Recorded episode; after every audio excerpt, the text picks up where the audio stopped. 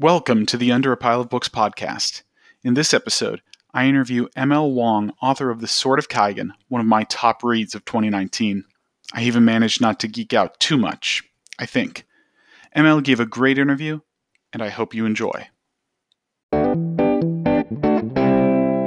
Hello, everyone. I'm here with ML Wang, the author of The Sword of Kaigen, uh, as well as uh, several young adult books set in the same universe. I'm super excited to have her joining the podcast and uh, looking forward to a great conversation tonight. So, uh, welcome, ML. Yeah, thank you for having me. It's good to be here virtually here. yeah, very good. It's well, it's great to have you and um, I wanted to uh, to kind of start things off sort of uh, just a, a, little bit of a general question.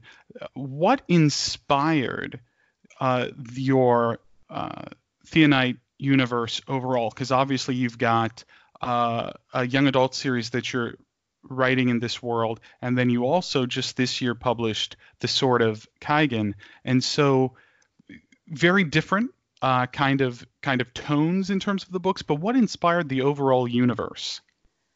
Um, so this is actually a really difficult question because I was I was so young when I started writing these books. Um, I was well, I was probably 10 when I started kicking the ideas around. I don't think I'd properly drafted a chunk of the story until I was 12. But um, that you know that part of childhood is really fuzzy and of course at that at that stage it was a really different story um, it was mostly a harry potter knockoff um, okay. I had this idea, oh, I'm going to have magic kids in a story that takes place in a magic school. But even then, before I'd figured out um, what it really meant to use literature to comment on other literature, it was a response to the things that I thought could have been done better in Harry Potter. I was really pretentious. I always thought I could do everything better. um, uh, like the fact that I always wanted more of the different houses to be explored and the different magical races. I wanted more conflict um, and more sort of diversity of different sorts of creatures and personality types in the main cast. So I think I think that was probably the starting idea of the Theonite series. Um, then it got my magical girl phase in early middle school piled on top of that. And that was the origin of uh, the idea of the core cast all having really distinct powers that, you know, worked against or complemented each other in various interesting ways. Because every magical girl show, each girl has like a different color hair or whatever. Right, right, right, right power. Um, so I started to divide out my characters into different types of magical being. Um, also, during that phase, we got all the superhero influence thrown in there, which I think is it doesn't take much exploration to see where that manifests in the universe. There are there's just crime fighting in it, and that right, yeah, right. stuck around.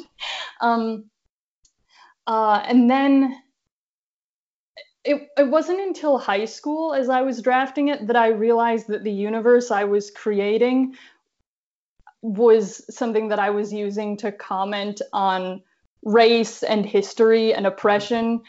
Naturally, it wasn't until high school that I actually understood what a theme was, like a literary theme. And mm-hmm. I uh, had the self awareness to realize, oh, this is what I'm doing with the universe. And consequently, I restructured it um, I also happened to watch Avatar for the first time during high school, so that had a definite influence on how I restructured the existing elemental superpowers that oh, had carried cool. over from the magical girls.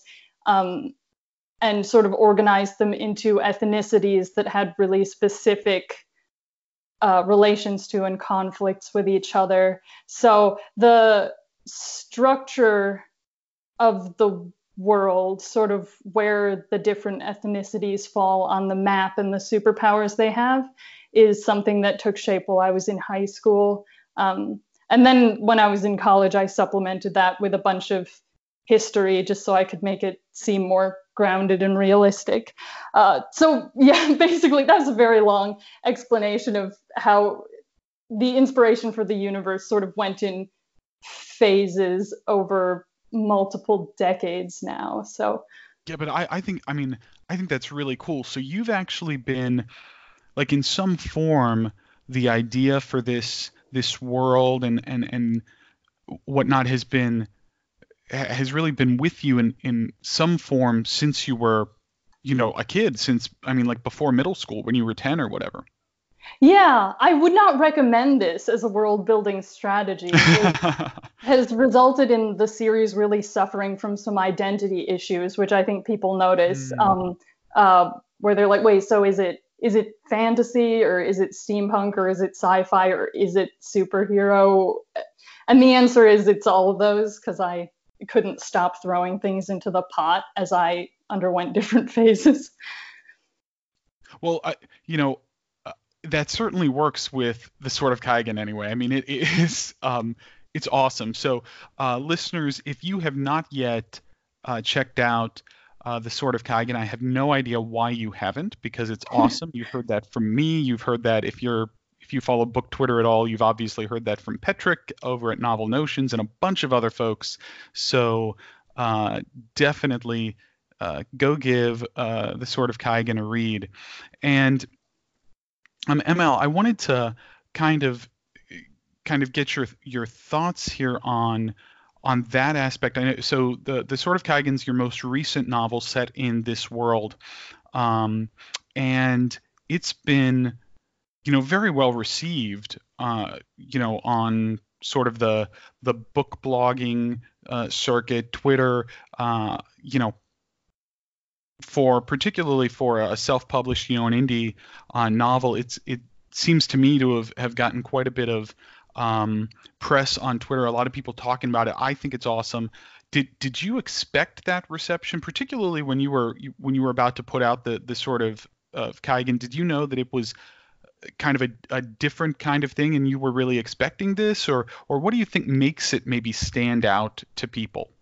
No, so I first off to answer your first question, I didn't expect that at all. I was um and I think that you can tell from reading the Sword of Kaigen. I was pretty depressed when I wrote it. I was not feeling good about it. Um, I was not feeling great about the world, and it certainly didn't help because it is rough subject material. Yeah, yeah, um, it's, it's definitely dark. Yeah. And I just like was not having a great time employment wise or family wise. I don't need to get into that, but I was not in an optimistic place. Um, I I think people who were around and who were aware of it during the pre order will have noticed that I did launch it very aggressively. I mm. did a pre order campaign that I was not really equipped to handle. I mean, I did get everything shipped, but it was kind of nightmarish to be organizing these pre order oh, packages all by right. myself.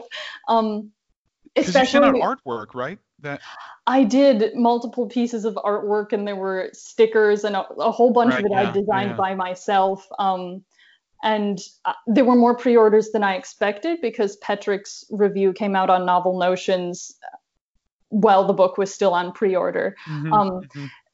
So clearly, I launched it aggressively. I launched it as if I was optimistic, but that was kind of out of desperation.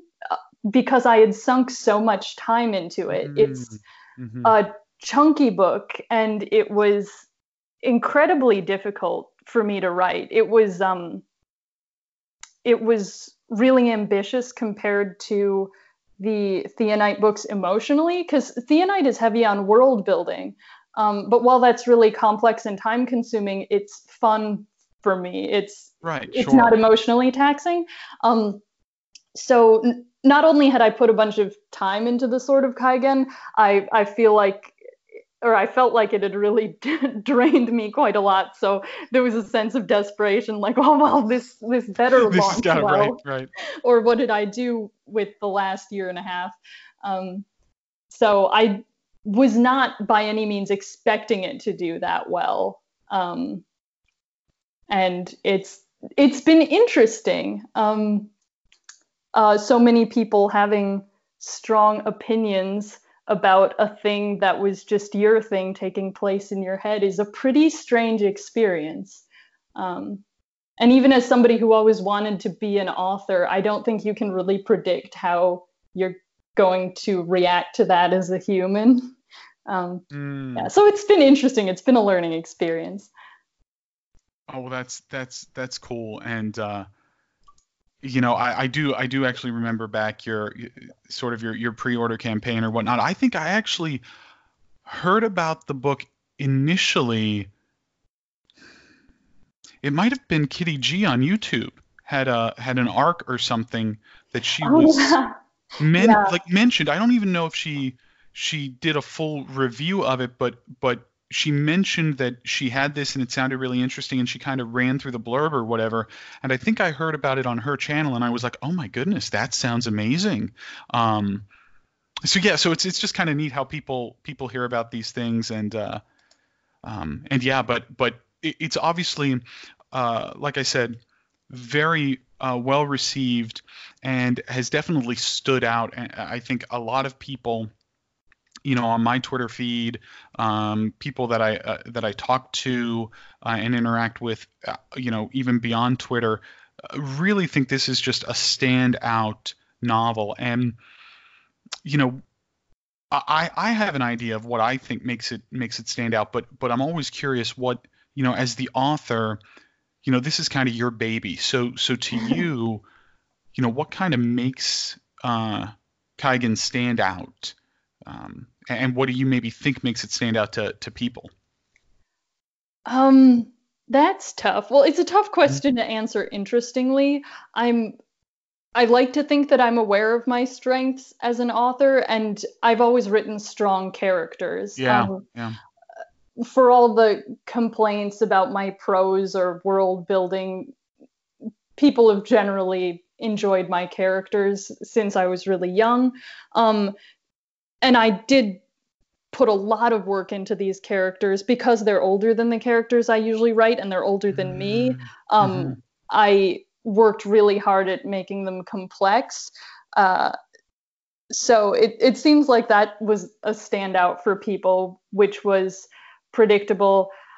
The other thing is the martial arts. Part of the horrible year I was having was being um, sort of in a well, I, I don't want to go into it too much, but I, I worked sure. at a martial arts school for four years, and it was the same one that I have attended now for 11 years. Um, the work situation there was getting pretty harrowing, but um, uh, I think it definitely helped as to be a martial artist as far as weaving action together yeah, with character yeah. development and having those work in tandem instead of kind of as an afterthought to one another.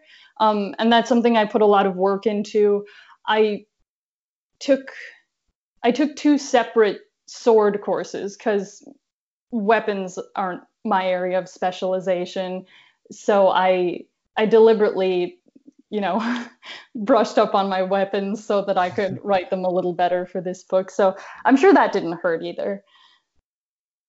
Yeah, no, I, I, you know, one thing. In fact, I might have said this in in my review at some point, but uh, you know, I think one of the things that that does come across so much in in this novel, and it is really unique uh, in a lot of ways, is that the character development um, like comes through the action. It's not character development scene and then action scene or you know um, cool magic and and and fighting or whatever, and then you know some some character development. The the the characters grow through the actions that they take, and the the the action that we're reading on the page is the character development, you know, and, and like vice versa.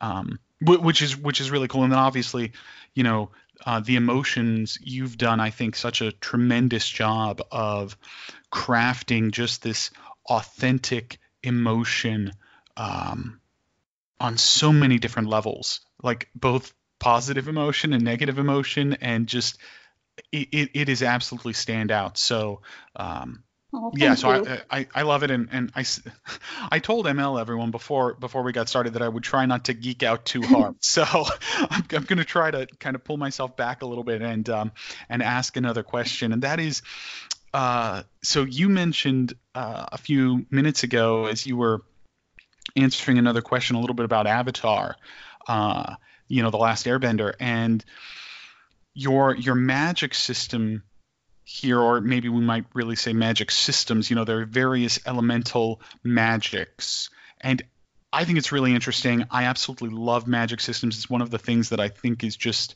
awesome about fantasy, and one of the things that keeps me reading all the different uh, ways that authors come up to to do magic. And you know, I think it's I think it's really neat. So, in in this world, uh, in your world, your Theonite world, uh, you know, the, these elemental magic systems are very interesting, and it feels a little Avatar: The Last Airbender, but but yet somehow more real and more more authentic, maybe than you know um, Avatar, and you know, in terms of, of of that or whatever. But how do you go about developing this sort of really quite intricate magic system, and and and like I said, almost different uh, systems depending on the elements and and then some of like the the um, uh, I can't remember their their name, but the the people who can like manipulate light and like uh, make make illusions and stuff. It's all just a little different. How did you go about developing with all that intricacy uh, your magic systems?